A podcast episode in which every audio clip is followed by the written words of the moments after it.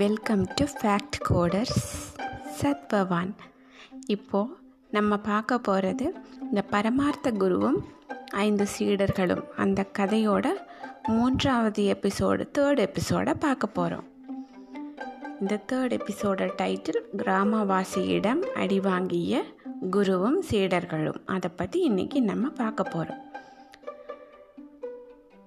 இப்போ கதைக்கு நம்ம போகலாம். ஆற்றுக்கு பக்கத்தில் ஒரு மர நிழலில் எல்லாரும் அவங்க ஆறு பேர் உட்காந்து ஒருத்தர் ஒருத்தரை பார்த்து அழுதுட்டு இருந்தாங்க.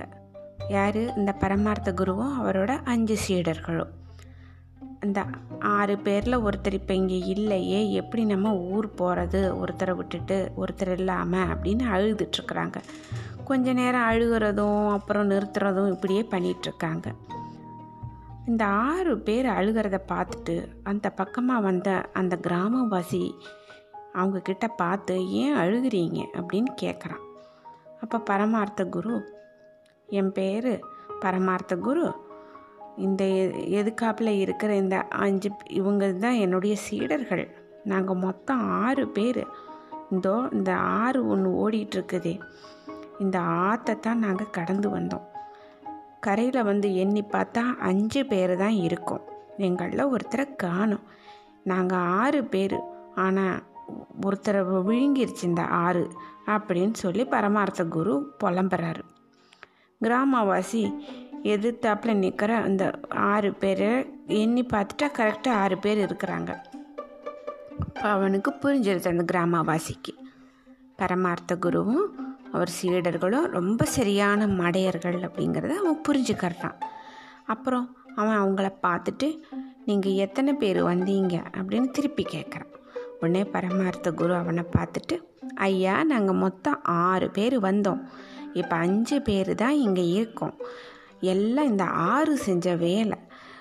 ஒருத்தனும் முழுங்கிருச்சு அப்படின்னு திட்டுறாரு. கிராமவாசியும் பரமார்த்த குருவை பார்த்துட்டு சரி சரி. யாரும் அழுகாதீங்க அழுக வேண்டாம். எனக்கு கொஞ்சம் சில மந்திர வித்தை எல்லாம் தெரியும். நான் வந்து இந்த சுற்றுப்பக்க கிராமத்தில் இருக்கிறவங்க ஊரில் இருக்கிறவங்க எல்லாருக்கும் வந்து ஆடு மாடு இதெல்லாம் காணாமல் போயிடுச்சுன்னா என்னத்தான் கூட்டிகிட்டு போய் கண்டுபிடிச்ச கொடுக்க சொல்லுவாங்க? நான் என் மந்திர சக்தியை உபயோகித்து அவங்கக்கிட்ட காணாமல் போன பொருளை கூட கண்டுபிடிச்சி கொடுத்துருவேன். அப்புறம் அதுக்கு ஏற்றாப்புல பணத்தை நான் வாங்கிக்கிடுவேன் நல்ல காலம். உங்களில் ஒருத்தன் காணாமல் போன நேரம் நான் ஊரில் இருக்கேன் இது உங்கள் அதிர்ஷ்டம் அப்படின்னு சொல்கிறான் அந்த கிராமவாசி. அப்போ பரமார்த்த குருவை பார்த்துட்டு நான் மந்திரம் செஞ்சு காணாமல் போன ஆளை கண்டுபிடிச்ச அதுக்கு வந்து கொஞ்சம் செலவாகும் பணம். உங்களால் கொடுக்க முடியுமா அப்படின்னு கிராமவாசி கேட்குறான் பரமார்த்த குரு கிட்ட.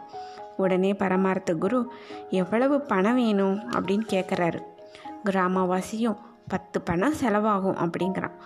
பரமார்த்த குரு தங்கிட்ட அஞ்சு பணம் தானே இருக்குது அப்படின்னு சொல்லிட்டு அந்த கிராமவாசிக்கிட்ட அப்படியே அந்த அஞ்சு பணத்தை கொடுத்துட்றாரு. கிராமவாசி பரமார்த்த குருவையும் சீடர்களையும் ஒரு பார்வை பார்த்துட்டு நான் வந்து தொலைஞ்சு போனவன் கிடைக்கணும் அப்படின்னு நான் முயற்சி செய்ய போகிறேன் நீங்கள் எல்லாம் கடவுள்கிட்ட வேண்டிக்கிங்க அப்படின்னு சொல்லிக்கிறான். அப்போ கொஞ்சம் போய் அங்கே கொஞ்சம் தூரத்தில் கடந்து ஒரு தடியான ஒரு கம்பை எடுத்துகிட்டு வர்றான். அப்புறம் அவன் என்ன செய்கிறான் அவன் முகத்துக்கிட்ட அந்த கம்பை பிடிச்சிட்டு ஏதோ கொஞ்சம் மந்திரங்களில் உச்சரிக்கிற மாதிரி ஒரு அப்படியே ஒரு பாவனை பண்ணிகிட்ருக்கிறான் நடிச்சிட்ருக்கிறான் அவனை பார்த்துட்டு பரமார்த்த குருவும் அந்த சீடர்கள் எல்லாரும் ரொம்ப பயபக்தியாக பார்த்துட்ருக்குறாங்க அந்த காட்சியை. கொஞ்ச நேரத்துக்கு பின்னாடி கையில் அந்த பெரிய தடியான அந்த கொம்புட நின்று அந்த கிராமவாசி சொல்கிறான் பரமார்த்த குருவையும் சீடர்கள் எல்லாரையும் வரிசையாக நிற்க சொல்கிறான் அப்போ அந்த கிராமவாசி சொல்கிறான் நான் வந்து இந்த மந்திர கொம்பால் உங்கள் முதுகில் அடிப்பேன்.